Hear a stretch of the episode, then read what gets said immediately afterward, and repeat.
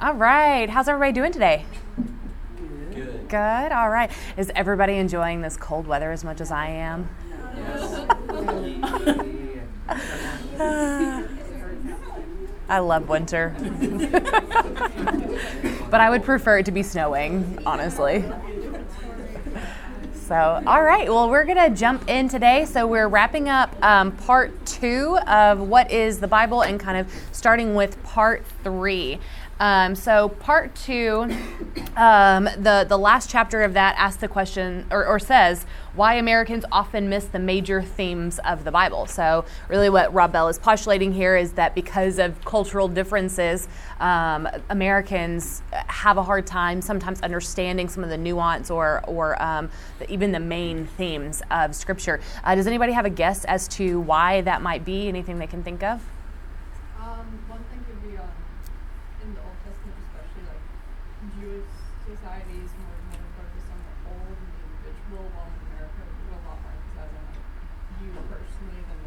Yeah, that's a great point. So if you didn't hear what she said, she said um, that that we have a tendency to focus on individuality and the individual, and uh, we talk about a personal relationship with Jesus, which uh, which is certainly a good thing, but uh, sometimes we kind of overlook the um, the communal or corporate aspect of of worship, uh, whereas all of um, all of life for anyone in, in the Middle East, um, you know, 2,000, 5,000 years ago, and even today is very communal in nature.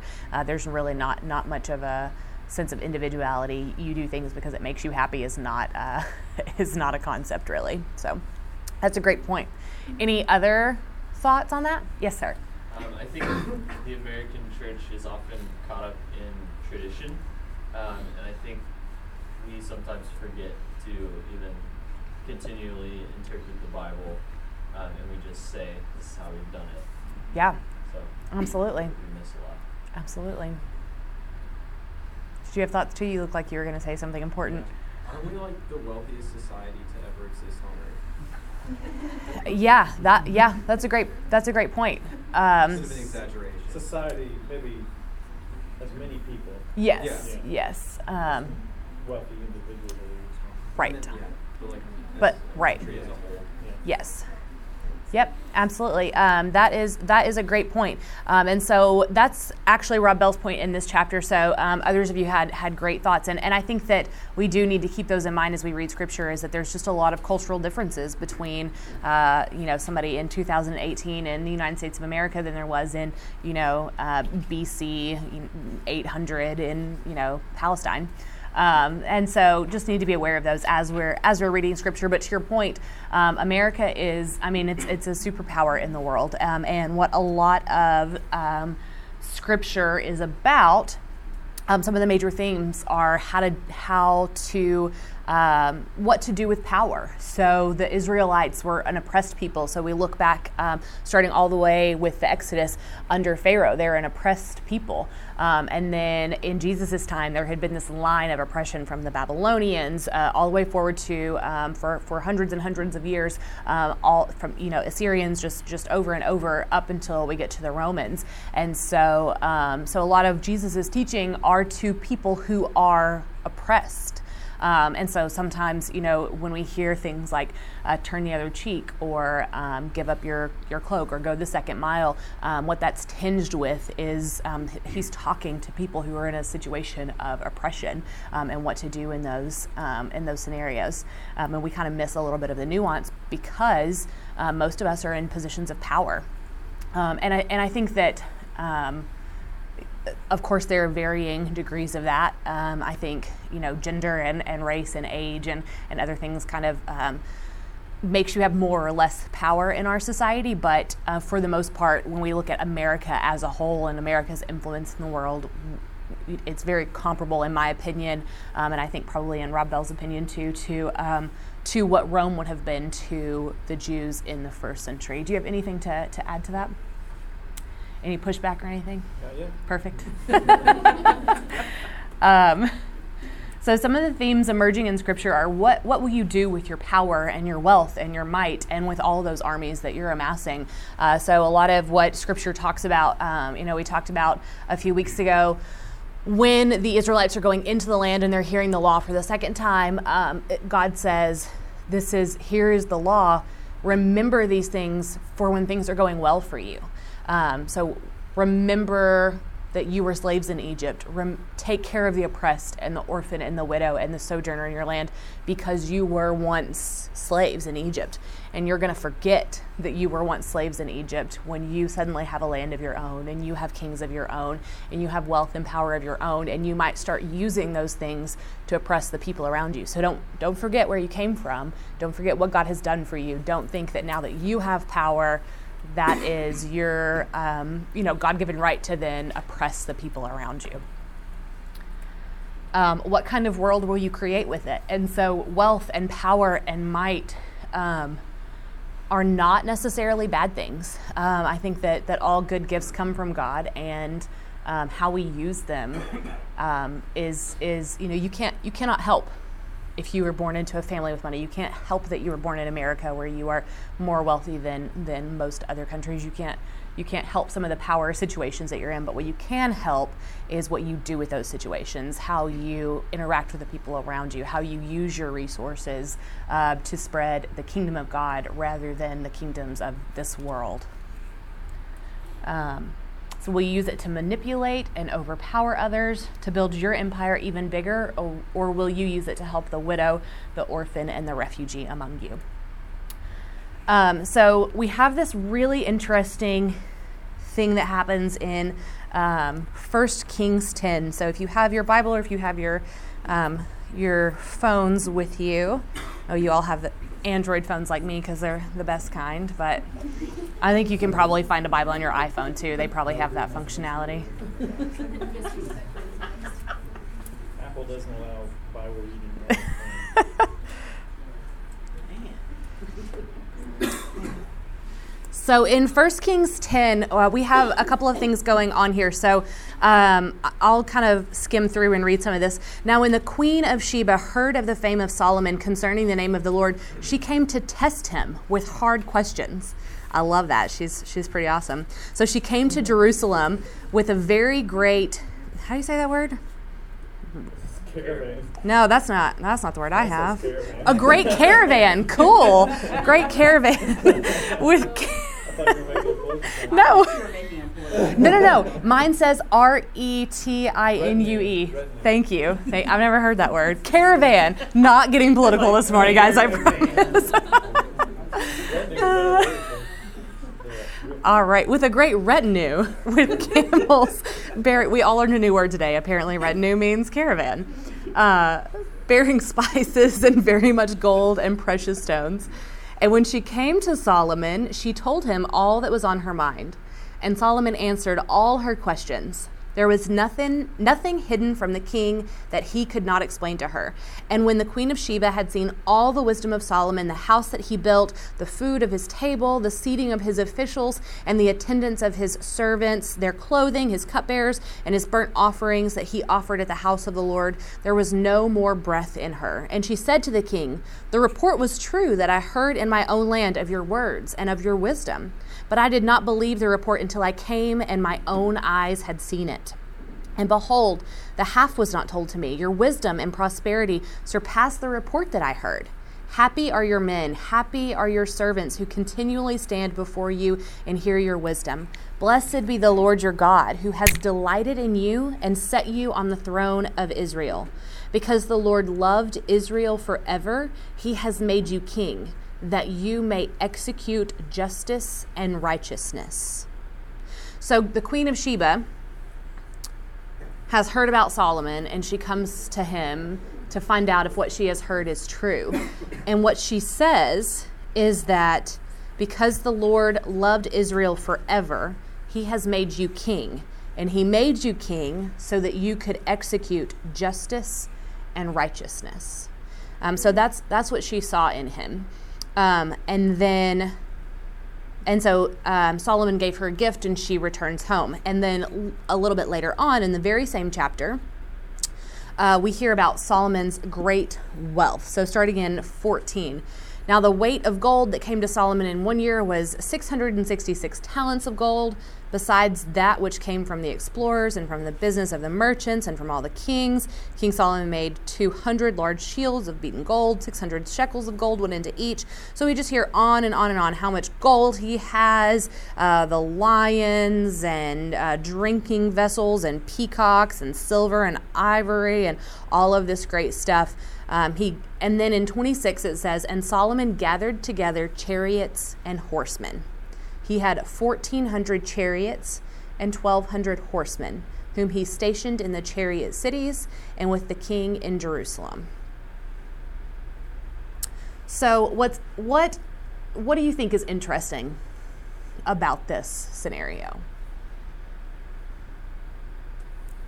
Do you think it's interesting?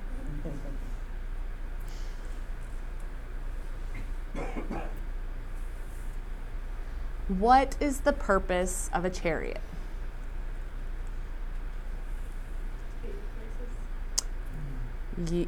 Yes. And most people in this time did not have their family chariot with the car seat in the back uh, that they were just driving around in. A chariot, and especially with the horses in front of it, was used to go to war with people. So, what this is saying, and, and w- what would he have been going to war to do? To what now? Defend his wealth. Defend his wealth and and and to grow his wealth. So the Queen of Sheba comes in and says, I see that God has given you all of these great things, and He is giving you these things so that you can execute justice and righteousness. And then in the very next verse, we hear what Solomon is doing with his great wealth, which is hoarding it and amassing more great wealth, um, possibly at the expense of others through through war. Um, and so, and then this is what Israel is going to get called out about over and over and over um, in the in the major and minor prophets. Um, so we see they were an oppressed people. God told them when you come into the land, remember these things because you are going to start oppressing people if you don't. Um, if you don't remember my words, if you don't start c- taking care of the most vulnerable people, then you're going to start using the most vulnerable people to amass more wealth and to amass more power. Um, and that's exactly what happens. And so, over and over in the Old Testament, um, we have the prophets calling out to Israel and saying, Return to the Lord, return to what God has told you. He told you what to do with your power. He told you what to do with your wealth. He told you how to take care of the widow and the orphan and the refugee um, and all of those that are the most vulnerable in society. And if you don't turn back to these things, this is eventually going to be your downfall because God does hear the cry of the oppressed. He heard their cry in Egypt and he hears the cries of the oppressed and calls Israel to stand on the side of the oppressed rather than the oppressor in all of these situations. And so, what scripture, um, what some of the huge themes of scripture, and we see this with, with Jesus and, um, and what Jesus was about, is what to do with your power, what to do with your wealth, um, in a way that glorifies God, in a way that um, that says, "This is what we are about. This is what God's people are about. It's not about power. It's not about wealth. It's not about having more and more and more. It's about giving up of ourselves, the way that Jesus gave up of Himself." Um, and so, when you read Scripture. Um, just keep that in mind. Do you guys have any questions or anything that you want to discuss about this section? God didn't want them to have a king at all. Yeah, absolutely. So I think that's, I always wondered that they, it obviously wasn't gonna go well. Right. Because he said, no, I'm gonna give them what they want and Right. shouldn't have a king. So you knew it was gonna go bad for Solomon. Absolutely. Probably with Solomon. Absolutely. Mhm.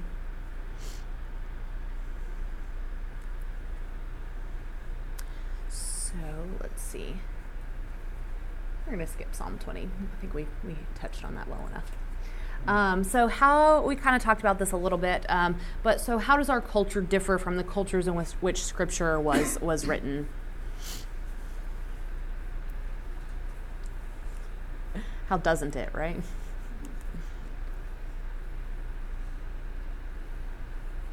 like Hope said, the whole idea of the c- like the individual focus versus the group focus. Yep. Yep.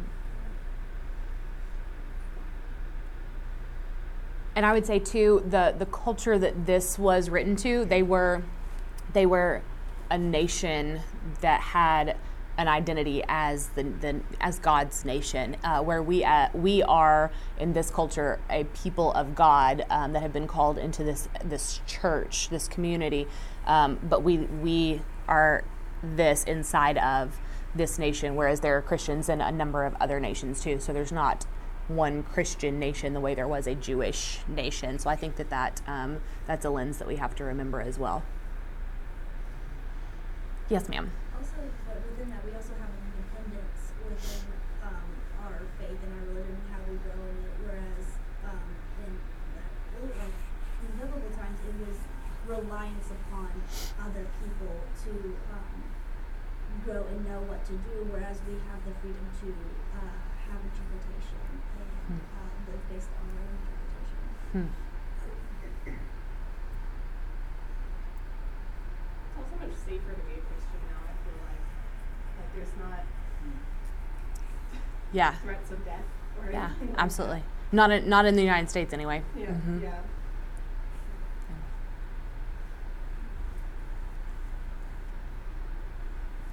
Yeah, absolutely. So, so when we read some of um, Paul or, or some of the, the Gospels who were written to people who were um, being oppressed and persecuted, it, it, it would be, um, you know, very different if we were in a position where we were also being persecuted. Absolutely. Different things would stand out to us for sure. So, how does Scripture speak to those who are oppressed? What, what word does Scripture have for people who are oppressed?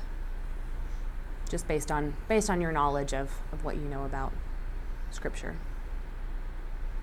Old Testament, or- all, all of it. I guess there's a hope. Yeah, Oppressed people that's beyond this life. absolutely. There's a peace in um, having faith in this isn't the end for you. Absolutely. And it, I guess it allows for peace in bad things when bad things are going on around you. Absolutely.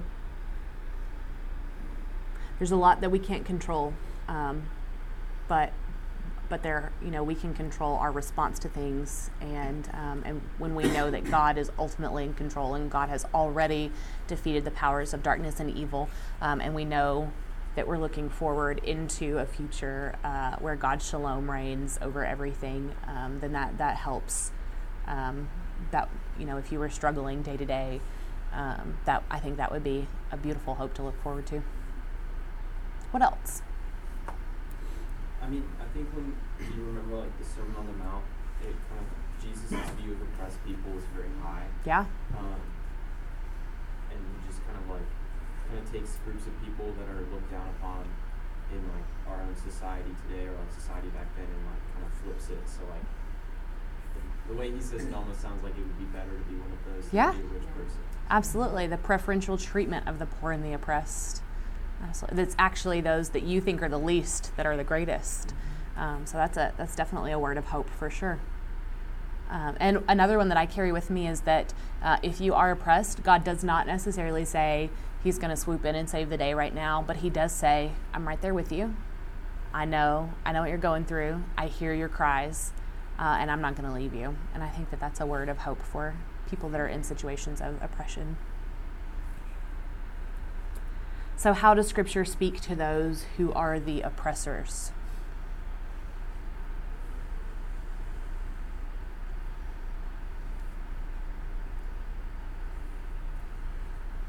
Kind of calls it out. Yeah, Yeah.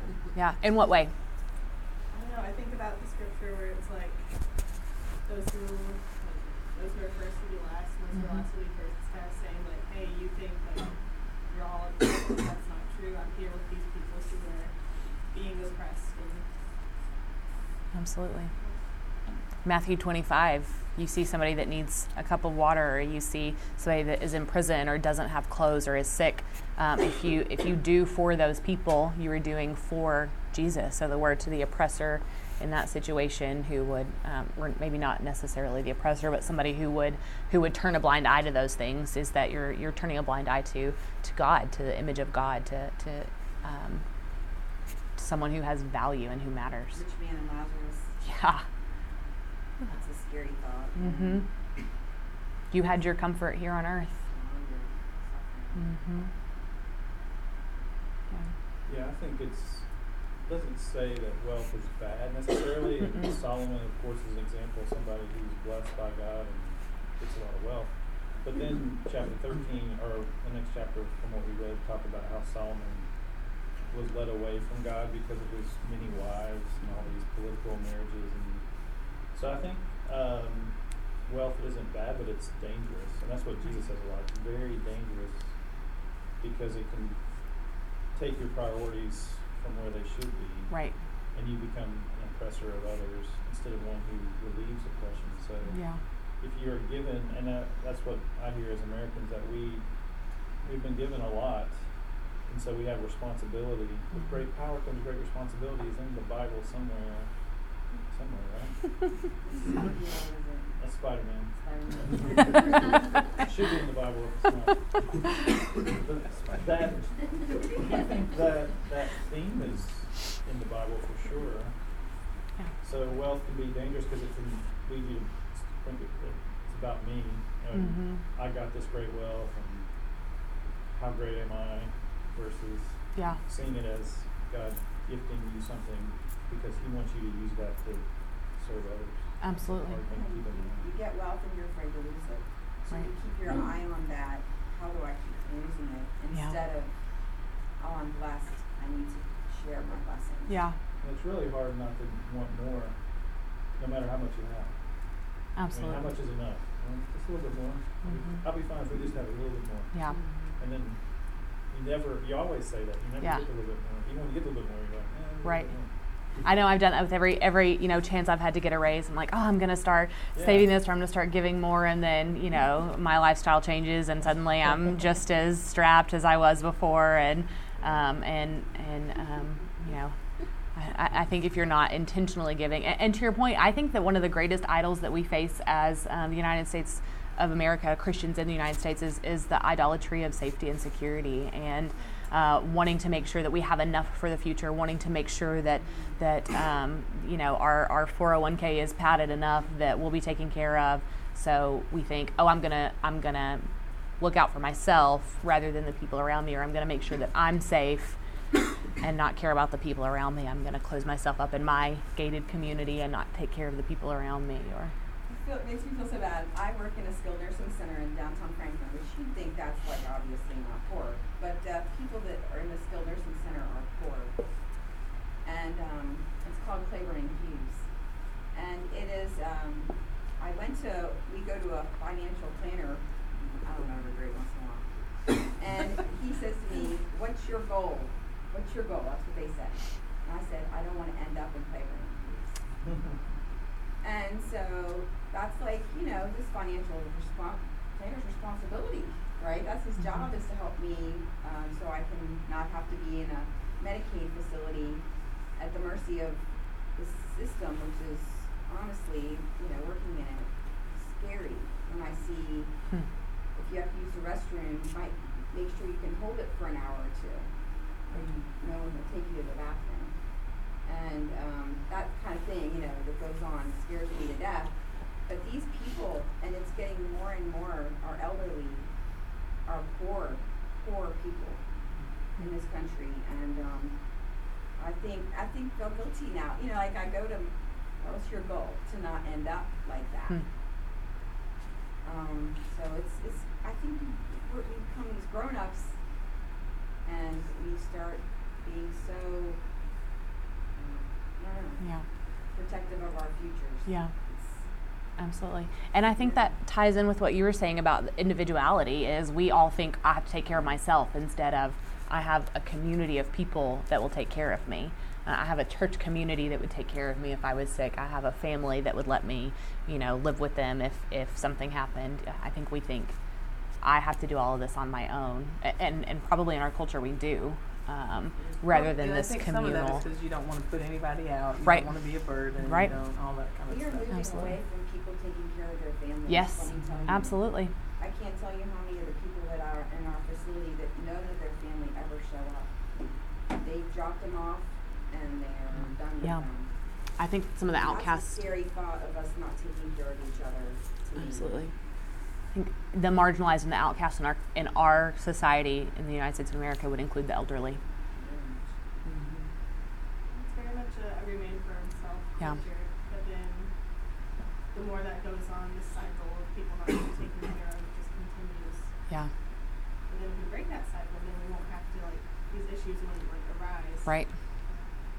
Well, I think you have people are trying to break that cycle. I mean, a little bit because I think about just where I live now. Um, you know, the, just all this gentrification that's happening everywhere. You know, but Yeah. um, I think I would, and I would say this, and especially people who are sitting in here. I feel like it's going to happen more with people who are in college now. Maybe less of us and not as much. You know, not to just do age stair step, but probably you because you.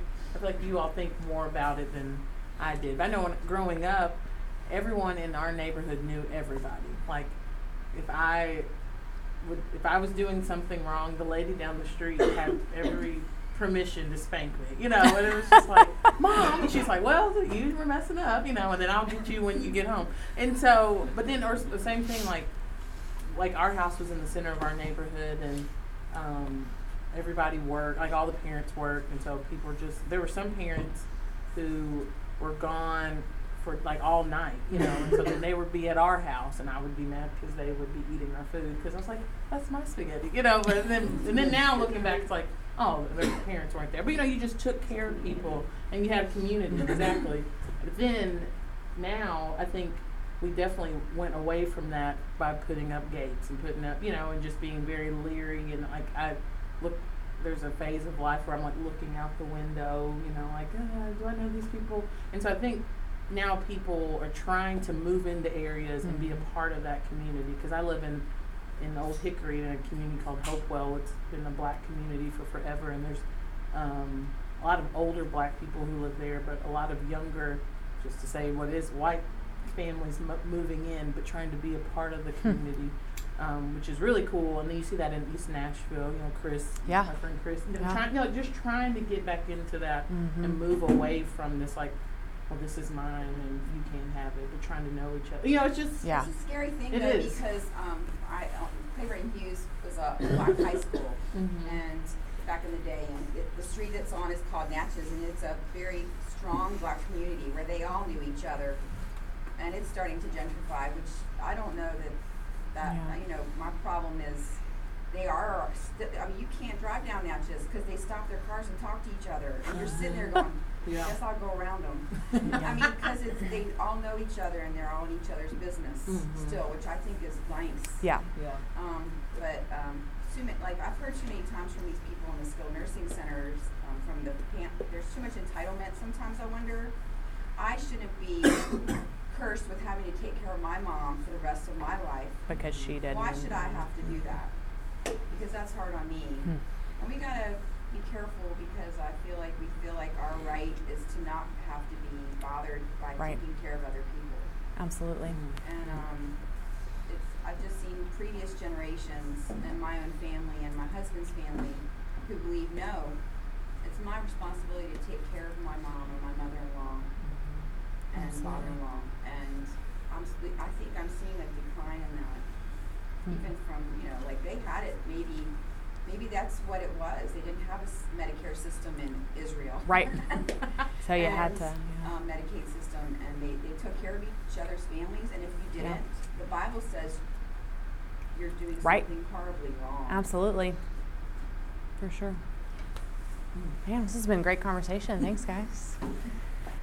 So that concludes um, section two, and section three start is is entitled "The Questions That Always Come Up." So how how do we read the Bible? What's the Bible about? And then the the last section is all right. And here are the questions that people ask. And the first one is, what's with all those genealogies?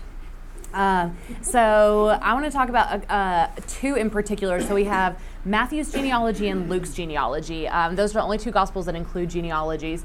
Um, and the difference between those, I um, until recently had never really paid much attention to this. But if you read the names, they're different, um, and it kind of makes you wonder. I wonder why these names are different. And one one's because in Matthew's genealogy, it's tracing it from uh, from Abraham to Joseph. And in Luke's genealogy, it traces it backwards from Mary. Uh, which was an unusual thing to do in that time. But Luke, all throughout Luke, all throughout Acts, uh, Luke shows that preferential treatment for uh, the people at the margin. So women are uh, valued very highly, the poor are valued very highly. Um, and so you have, um, I love in Luke 3.23, it says, um, you know, Jesus was a son of Joseph, and in parentheses, as it was supposed. Like, wink, wink, we all know. So I'm going to tell you, through Mary, this is who, this is who his family was.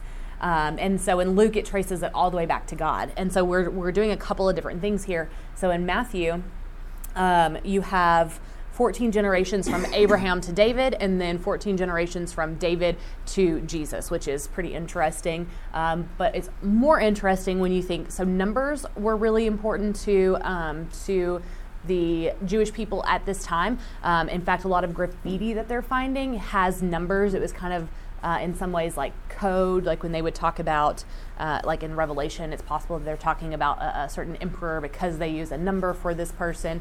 Uh, and so what they're doing is, um, so DVD, D was um, uh, what we translate as D is the fourth letter of the alphabet, V is the sixth, and then D is the fourth. When you add those together, you get 14. Um, and so 14 generations from Abraham to David, 14 from David to, to Jesus.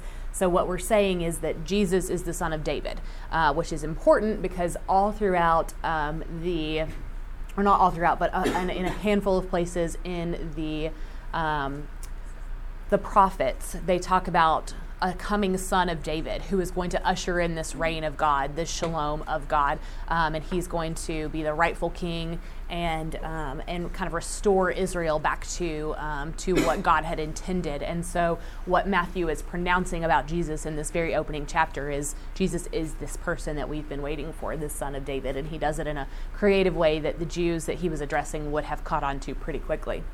Um, Luke is kind of talking to to um, a group of of uh, Jews and Gentiles, and so um, so what and and Luke's point uh, again is always to give preference to the poor and to the oppressed. So we have Mary's song that talks about uh, what what God is going to do, um, how God takes care of the poor, how God loves the poor, how He has smiled um, or shown favor on His on the lowliest servant, um, and we just see that all throughout Luke, even even in this genealogy. Um, and so the point of the genealogies, I love this quote is that the original audience of these stories and the genealogies in them is that those lists weren't boring. They were inspiring because God uses nobodies. So all these people you've never heard of led to something amazing. All of these people were faithful and their children were faithful and their children were faithful and they did their part in God's story which led to something incredible. Um, and so um, and how do you acknowledge the role a nobody played in the redemption of all things? You write down their name and you remember them and you thank God for them and you vow to do your part to carry on the tradition. So writing down somebody's name is this this sacred, holy way of saying, "I see you, I recognize you." Um, history may not care very much about you, but you played a very important part. You were somebody. You mattered. Um, when I went to Israel, we visited um, the Holocaust Museum in Israel and it's called Yad Vashem, um, and it comes from a passage in Scripture uh, where God says, "I will give you uh, a, a, name and, and, and hand," uh, and, it, and, it, means like a, a comfort or or um, guidance. And so, this Holocaust Museum, the very last exhibit or or thing that you do is you go in this room that is stories and stories tall, and it's a circular room, and all around um, are these black binders filled with pages that say the names and the stories of the people that died. So um, a, a, lot of these people were um, um, were killed with all of their possessions. All of their possessions were burned. There's no memory of who these people are, and so they have interviewed thousands and thousands and thousands of people to document the names or a story about this person um, so that they say, We remember you. You were important. You're not a statistic. You're not just one in, you know, nine million people that were murdered you're an important person and you had a family and you matter. They, they write down their names.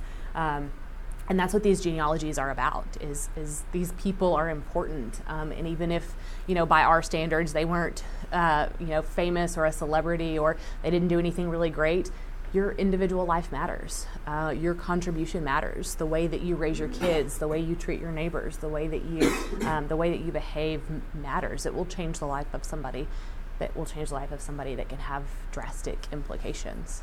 So I just thought that was really beautiful and appreciated him um, pointing that out. And then one more. So why is Leviticus in the Bible? so um, Leviticus is interesting book. So how many of you have done like me, where you're going to read through the whole Bible in a year and you get really excited, and and Genesis is fun and Exodus is really cool, and then you get to Leviticus and you're like, oh, here we go, this is fun.